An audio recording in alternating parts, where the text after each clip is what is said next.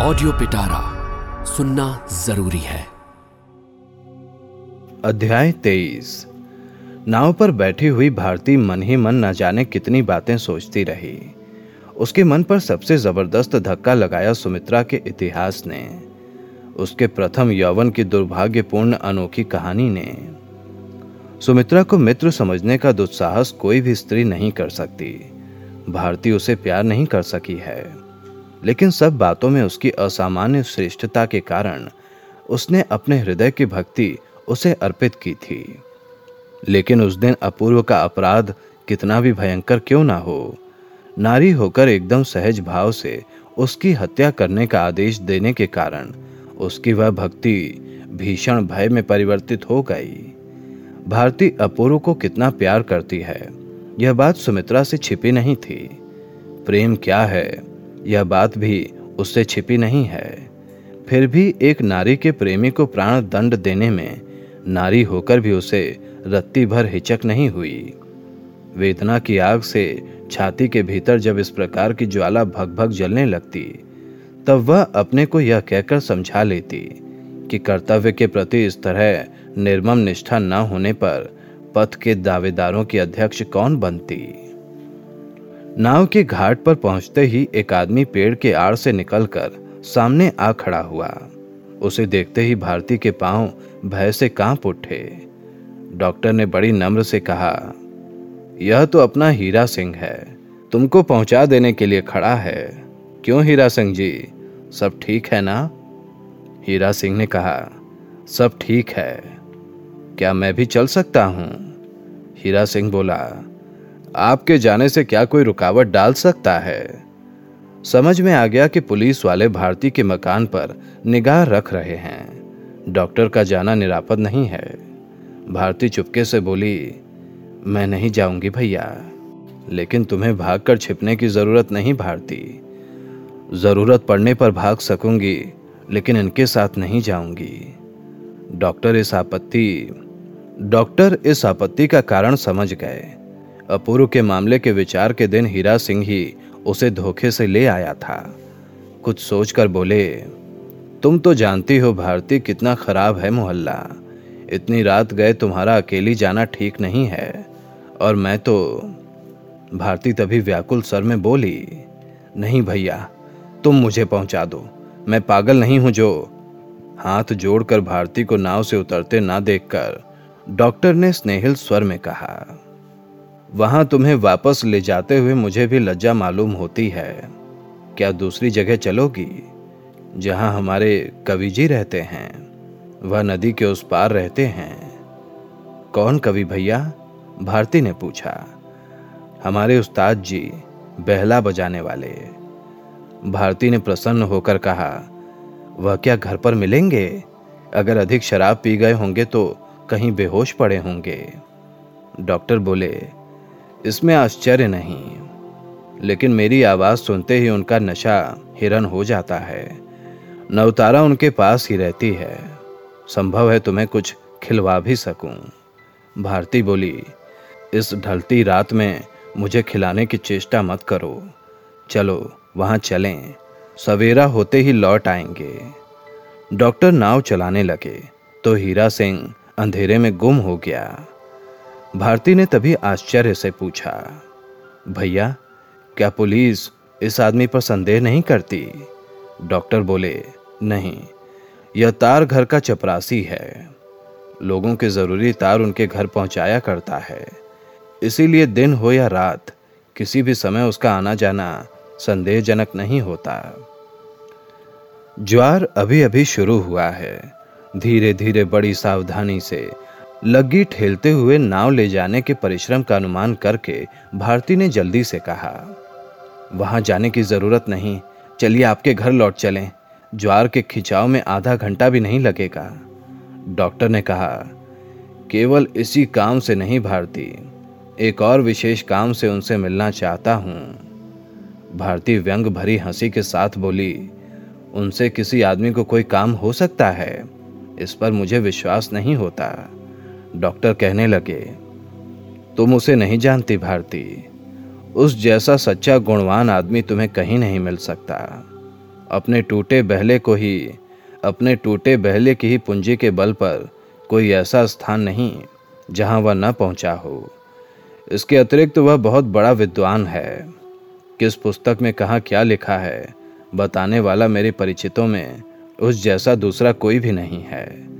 उसे मैं वास्तव में प्यार करता हूँ। भारती मन ही मन अप्रतिभ होकर बोली, तब तुम उसकी शराब पीने की आदत छुड़ाने की कोशिश क्यों नहीं करते? डॉक्टर ने कहा, मैं किसी से कुछ छुड़वाने की कोशिश नहीं करता, भारती।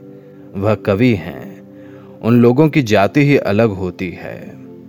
उनके भले बुरे काम हम लोगों से मेल नहीं खाते।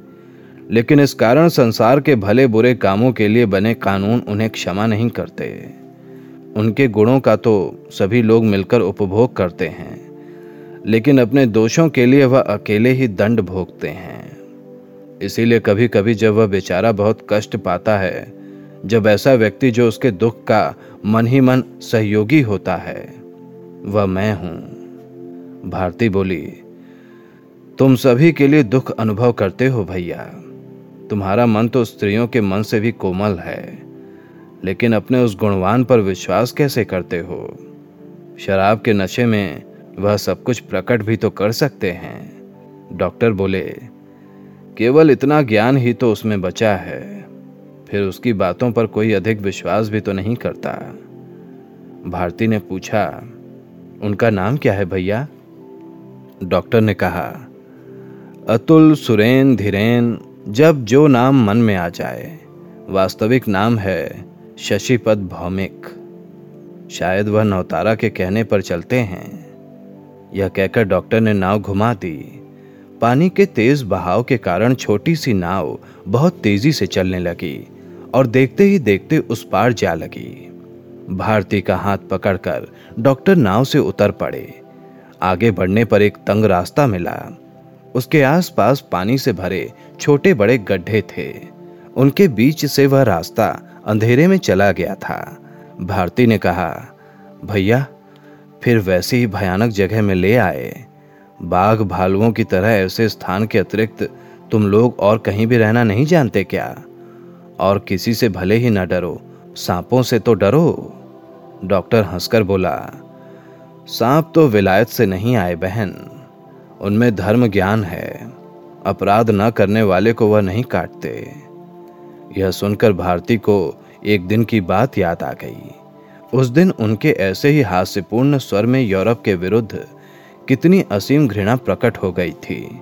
उन्होंने फिर कहा, बाघ भालुओं की बात कहती हो बहन। मैं अक्सर ही सोचा करता हूँ कि इंसान न रहकर अगर यहाँ बाघ भालू ही रहते तो संभव है यह लोग शिकार करने विलायत से यहाँ आया करते और रात दिन खून चूसने के लिए यहाँ चिपक कर पड़े रहते। भारती मौन रही। सारी जाति के विरुद्ध इतना बड़ा विद्वेष उसे व्यथित कर देता था। मन ही मन वह कह उठती थी, यह कभी भी सच नहीं हो सकता, ऐसा हो ही नहीं सकता। सहसा डॉक्टर ठिठक कर खड़े हो गए, बोले, हमारे उस्ताद जी जाग रहे हैं और होश में हैं। ऐसा बहला तुमने कभी नहीं सुना होगा भारती। कुछ आगे बढ़कर भारती रुक गई। उसकी उत्सुकता निरंतर बढ़ती चली जा रही थी। उसका न कोई आदि था, न अंत। इस संसार में उसकी तुलना नहीं हो सकती। दो मिनट के लिए मानो भारती को होश ही नहीं रहा। डॉक्टर ने उसके हाथों को जरा सा दबाकर कहा, चलो। भारती बोली मैंने ऐसा कभी नहीं सुना था। डॉक्टर बोले, मैंने भी इससे अच्छा कभी नहीं सुना। लेकिन इस पागल के हाथों में पड़कर उस बेचारे बेहला की दुर्दशा का अंत नहीं है। मैंने ही शायद दसियों बार उसका उद्धार किया होगा। सुना है अपूर्व के पास पाँच रुपए में गिरवी रखा हुआ था। भारती बोली, मैं उनके नाम रुपए भेज दूँगी। पेड़ों की ओट में एक दो मंजिला मकान है। नीचे की मंजिल पर कीचड़, ज्वार के पानी और जंगली पौधों ने अधिकार कर रखा है। सामने काट की एक सीढ़ी है और उसी के सबसे ऊँचे स्थान पर एक तोरण सा बना हुआ है। उसी पर एक बहुत बड़ी रंगीन चीनी लालटेन लटकी है, जो झूलती दिखाई दे रही है। उसकी रोशनी में स्पष्ट दिखाई दिया। उसके ऊपर बड़े बड़े काले अंग्रेज़ी अक्षरों में लिखा हुआ है, शशि तारा लॉज। भारती ने कहा, मकान का नाम रखा है शशि तारा लॉज। लॉज तो समझ गई, लेकिन शशि तारा का क्या अर्थ है? डॉक्टर मुस्कुराकर बोले, शायद शशिपत का शशि और नवतारा का तारा मिलकर शशि तारा बन गया है। भारती बोली, यह अन्याय है। अन्याय को तुम प्रश्रय क्यों देते हो? डॉक्टर हंसकर बोले तुम क्या अपने भैया को सबसे शक्तिमान समझती हो? कोई अपने लॉज का नाम शशि तारा रखे या कोई पैलेस का नाम अपूर्व भारती रखे, मैं कैसे रोक सकूँगा? भारती क्रोधित होकर बोली, नहीं भैया, इन सब गंदे कामों के लिए उन्हें मना कर दो, वरना मैं उनके घर नहीं जाऊँगी। डॉक्टर बोले, सुना है दोनों का विवाह होने वाला है। भाग्य प्रसन्न हो तो मरने में कितनी देर लगती है बहन? सुना है पंद्रह दिन हुए, वह मर गया। दुखी होते हुए भी भारती हंस पड़ी। शायद यह खबर झूठी है। अगर सच भी है तो कम से कम एक वर्ष तो उन्हें रुकना ही चाहिए। नहीं तो यह काम बहुत ही अशोभनीय होगा। डॉक्टर बोले, अच्छी बात है। कहकर देखूँगा। लेकिन रुकने से अशोभनीय दिखाई देगा या न रुकने से, यह सोचने की बात है। इस संकेत से भारती लज्जित होकर चुप हो गई। सीढ़ी पर चढ़ते हुए डॉक्टर बोले, इस पागल के लिए ही मुझे कष्ट होता है। सुना है उस स्त्री को बहुत प्यार करता है, लेकिन संसार के भले बुरे की फरमाइश, मित्रों की अभिरुचि, यह सब बातें अत्यंत तुच्छ हैं भारती। मैं तो केवल इतनी ही कामना करता हूँ कि उसके प्रेम में यदि सच्चाई हो तो यह सच्चाई ही उसका उद्धार करे। भारती ने चौंक कर पूछा, संसार में क्या ऐसा भी होता है भैया? तभी वह दोनों बंद दरवाजे के सामने पहुंचकर रुक गए। बहला बजना बंद हो गया। थोड़ी देर बाद दरवाज़ा खोलकर शशिपद बाहर आए तो सहज ही डॉक्टर को पहचान लिया। फिर भारती को पहचानते ही एकाएक उछलकर बोले, आप, भारती, आइए आइए। यह कहकर उन्हें अंदर ले गए। उनके आनंद से चमकते चेहरे की कपट रहित अभ्यर्थना से, उनके अकृत्रिम उत्साह भरे स्वागत से भारती का सारा क्रोध हवा हो गया। शशि ने बिस्तर के किसी कोने से एक बड़ा सा लिफाफा निकालकर भारती के हाथ में देकर कहा, खोलकर पढ़िए। परसों दस हज़ार रुपए का ड्राफ्ट आ रहा है। Not a pai less. मैं कहा करता था कि मैं जुआरी हूँ, झूठा हूँ शराबी हूँ। कैसा हो गया यह? कैसे हो गया यह? दस हज़ार नॉट अ पाई लेस इस दस हज़ार रुपए के ड्राफ्ट के संबंध में एक पुराना इतिहास है, जिसे यहाँ बता देना ज़रूरी है। कोई इस पर विश्वास नहीं करता था। सब मज़ाक ही उड़ाते थे। उस्ताद जी का मूलधन यही था। इसी का उल्लेख करके एकदम संकोचहीन होकर वह लोगों से रुपया उधार मांगा करते थे और जल्दी ही ब्याज मूलधन पूरा चुका देने की सौगंध भी खा लेते थे।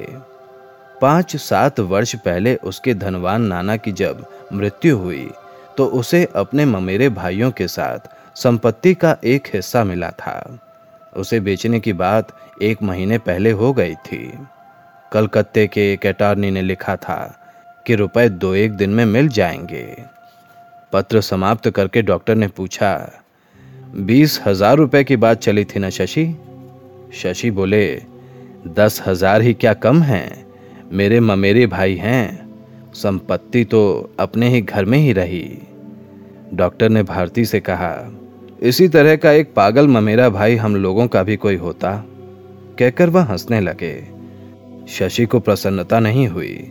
प्राणपण से यह सिद्ध करने लगा कि संपत्ति को बेचे बिना ही इतना रुपया मिल गया। इसीलिए कि उसके भाई के समान आदर्श पुरुष संसार में कोई नहीं है। भारती मुस्कुराकर बोली, ठीक है शशि बाबू, तुम्हारे उन भैया को देखे बिना ही उनके देवतुल्य चरित्र को मैंने स्वीकार कर लिया। शशि बोले, लेकिन कल मुझे और दस रुपए देने होंगे।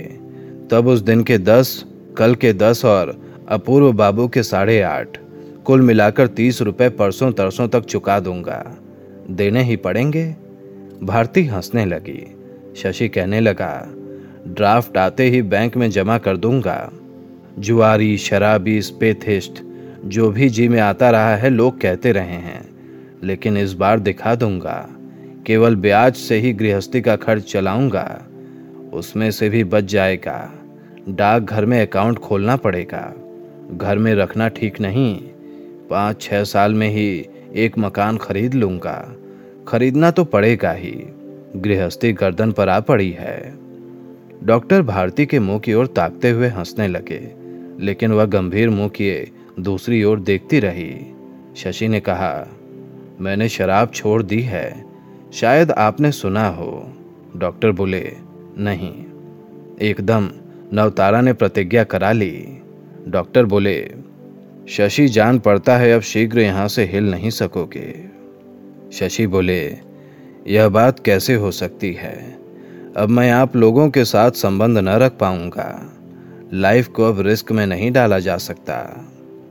डॉक्टर ने भारती की ओर मुड़कर मुस्कुराते हुए कहा, हमारे उस्ताद जी में और चाहे जो भी दोष हो, लेकिन आँखों का लिहाज इनमें है। ऐसा अपवाद तो बड़े से बड़ा शत्रु भी नहीं लगा सकता। यदि सीख सको तो तुम यह विद्या इनसे सीख लो। प्रत्युत्तर में शशि का पक्ष लेकर भारती ने बहुत ही भली लड़की की तरह कहा, लेकिन झूठी आशा देने की अपेक्षा स्पष्ट कह देना ही अच्छा है। यह बात मुझसे नहीं होती। अगर शशि बाबू से मैं यह विद्या सीख पाती तो आज मुझे छुट्टी मिल जाती भैया। उसके कंठ स्वर का अंतिम अंश भारी सा हो गया। शशि ने ध्यान नहीं दिया। ध्यान देने पर उसका तात्पर्य शायद समझ भी नहीं पाता। लेकिन इसमें निहित अर्थ जिसे समझना चाहिए, उन्हें समझने में देर नहीं लगी। दो मिनट तक सभी मौन रहे। डॉक्टर ने फिर बात शुरू की। बोले, शशि, दो दिन के भीतर ही मैं जा रहा हूँ, पैदल के रास्ते से। पैसिफिक के सारे आइलैंड एक बार फिर घुमाऊं। कब लौटूँगा नहीं जानता। लौटूँगा भी या नहीं, यह कौन जानता है? लेकिन यदि कभी लौटूं तो शशि तुम्हारे घर में शायद मुझे स्थान नहीं मिलेगा। शशि पल भर उनके मुँह की ओर टकटकी लगाकर देखता रहा। फिर भोला उसका चेहरा और स्वर आश्चर्यजनक रूप से बदल गया। गर्दन हिलाकर बोला, मेरे घर पर आपको सदा स्थान मिलता रहेगा। डॉक्टर ने कहा, यह क्या कहते हो शशि? मुझे स्थान देने से बड़ी विपत्ति मनुष्य के लिए और क्या हो सकती है? शशि ने कहा, यह तो मैं जानता हूँ कि मुझे जेल की सजा मिलेगी। मिलने दो। कहकर वह चुप हो गया। फिर पल भर बाद भारती को संबोधित करके धीरे धीरे कहने लगा, मेरा ऐसा मित्र और कोई नहीं है। सन 1911 में जापान के टोक्यो शहर में बम गिरने के कारण जब कोटकू के समुचे गिरोह को फांसी की सजा मिली थी। तब डॉक्टर उनके अखबार के उपसंपादक थे। मकान के सामने के हिस्से को पुलिस ने घेर लिया था। मैं रोने लगा तो उन्होंने कहा, डरने से काम नहीं चलेगा शशि। हम लोगों को भाग जाना चाहिए। पीछे की खिड़की से रस्सी लटकाकर इन्होंने मुझे उतार दिया। फिर स्वयं उतरकर ओ याद है आपको डॉक्टर साहब? यह कहकर वह अतीत की यादों से रोमांचित हो उठा। डॉक्टर ने हंसकर कहा, याद तो ज़रूर है। शशि ने कहा, याद रहने की बात ही है। आप सहायता न करते तो उस दिन हम लोगों की जीवन लीला समाप्त हो जाती। शंघाई बोट में फिर कदम न रखना पड़ता। वहाँ जैसे नाटे लुच्चे बदमाश भारत में कहीं भी नहीं मिलेंगे। मैं तो आप लोगों के बमबाज दस्ते में शामिल नहीं था। बस डेरे पर रहता था, बहला सिखाया करता था, लेकिन इस बात को क्या कोई सुनने वाला था? शैतानों के न तो कानून होते हैं, न अदालत। पकड़ पाते तो मुझे ज़रूर जिबह कर डालते। आज जो यह सब बातें कह रहा हूँ, केवल आपकी उसी कृपा से। ऐसा मित्र संसार में दूसरा नहीं है। ऐसी दया भी संसार में कहीं नहीं देखी। भारती की आँखों में आँसू भर आए। बोली अपनी पुरानी कहानी किसी दिन हम लोगों को सुना दो ना भैया। भगवान ने तुमको इतनी बुद्धि दी थी तो क्या केवल इस अमूल्य प्राण का मूल्य समझने की बुद्धि देना ही भूल गए? जापानियों के देश में ही अब फिर जाना चाहते हो? शशि ने कहा, मैं ठीक यही बात कहता हूँ भारती। कहता हूँ इतनी बड़ी स्वार्थी, लोभी और नीच जाति से कुछ आशा मत करो। वह लोग किसी भी दिन आपकी कोई सहायता नहीं कर सकते। डॉक्टर ने हँसते हुए कहा, कमर में रस्सी बांधने की घटना भी शशि भूल नहीं सका। न इस जीवन में वह जापानियों को ही क्षमा कर सका। लेकिन इतना ही उनका सब कुछ नहीं है भारती। इतनी आश्चर्यजनक जाति भी संसार में और कोई नहीं है। केवल आज की बात नहीं है। प्रथम दृष्टि में ही जिस जाति ने यह कानून बना दिया कि जब तक सूर्य चंद्र रहेंगे, उस राज्य में ईसाइयों का प्रवेश नहीं होगा। और अगर प्रवेश करें तो उन्हें कठोर दंड दिया जाए। ऐसी जाति भले ही कुछ भी क्यों न करे, हमारे लिए अभिनंदनीय है। कहने वाले की दोनों आँखें पल भर में प्रदीप्त दीप शिखा की भांति दमक उठी। वह वज्र जैसी कठोर भयंकर दृष्टि के सामने शशि उद्भ्रांत सा हो उठा। भयभीत होकर बार बार सिर हिलाते हुए बोला, यह तो ठीक है, बिल्कुल ठीक है। भारती के मुँह से एक भी शब्द नहीं निकला। उसका हृदय इस अभूतपूर्व आवेग से थरथर काँप उठा। उसे लगा कि इस गहरी आधी रात में आसन्न विदाई से ठीक पहले पल भर के लिए उसने उस मनुष्य का स्वरूप देख लिया। डॉक्टर ने अपनी छाती की ओर उंगली दिखाकर कहा, तुम क्या कह रही थी, भारती? कि इस जीवन का मूल्य समझने योग्य बुद्धि भगवान ने मुझे नहीं दी है। झूठ है। सुनोगे पूरा इतिहास। कैंटन के एक गुप्त सभा में सान्याल सेन ने मुझसे कहा था, सहसा भारती भयभीत होकर बोल उठी। लगता है कुछ लोग सीढ़ी से ऊपर चढ़ रहे हैं। डॉक्टर ने धीरे से पिस्तौल जेब से निकालकर कहा, इस अंधकार में मुझे बाँध पाने वाला आदमी संसार में नहीं है। शशि ने कहा आज नौतारा आदि आने वाली थी। डॉक्टर हंसकर बोले, शायद वही है। बहुत हल्के कदम हैं, लेकिन उनके साथ शायद कोई और भी हैं। शशि ने कहा, आपको मालूम नहीं, हम लोगों की प्रेसिडेंट साहिबा आ रही हैं। शायद। भारती ने विस्मित होकर पूछा, कौन प्रेसिडेंट? सुमित्रा जी जी? शशि ने सिर हिलाकर कहा हाँ यह कहकर वह तेज़ी से कदम बढ़ाकर द्वार खोलने लगा। भारती डॉक्टर के मुँह की ओर ताकती रही। उसके मन में यह बात आ गई कि वह अपने यहाँ आने का कारण समझ चुकी है। आज की रात बेकार नहीं जाएगी। संभावित विघ्न बाधाओं के बीच पथ के दावेदारों की अंतिम मीमांसा आज होनी आवश्यक है। हो सकता है, अय्यर हो, तलवलकर हो और कौन जाने निरापद समझकर ब्रजेंद्र ने ही शहर छोड़कर इस जंगल में आश्रय लिया हो। डॉक्टर ने अपने स्वभाव और नियम के अनुसार पिस्तौल छिपाया नहीं, उसे बाएँ हाथ में उसी तरह पकड़े रहे। उनके शांत चेहरे से कोई भी बात जानी नहीं जा सकी, लेकिन भारती का चेहरा एकदम पीला पड़ गया था। ऐसी ही इंटरेस्टिंग किताबें कुछ बेहतरीन आवाजों में।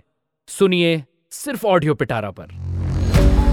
ऑडियो पिटारा सुनना ज़रूरी है।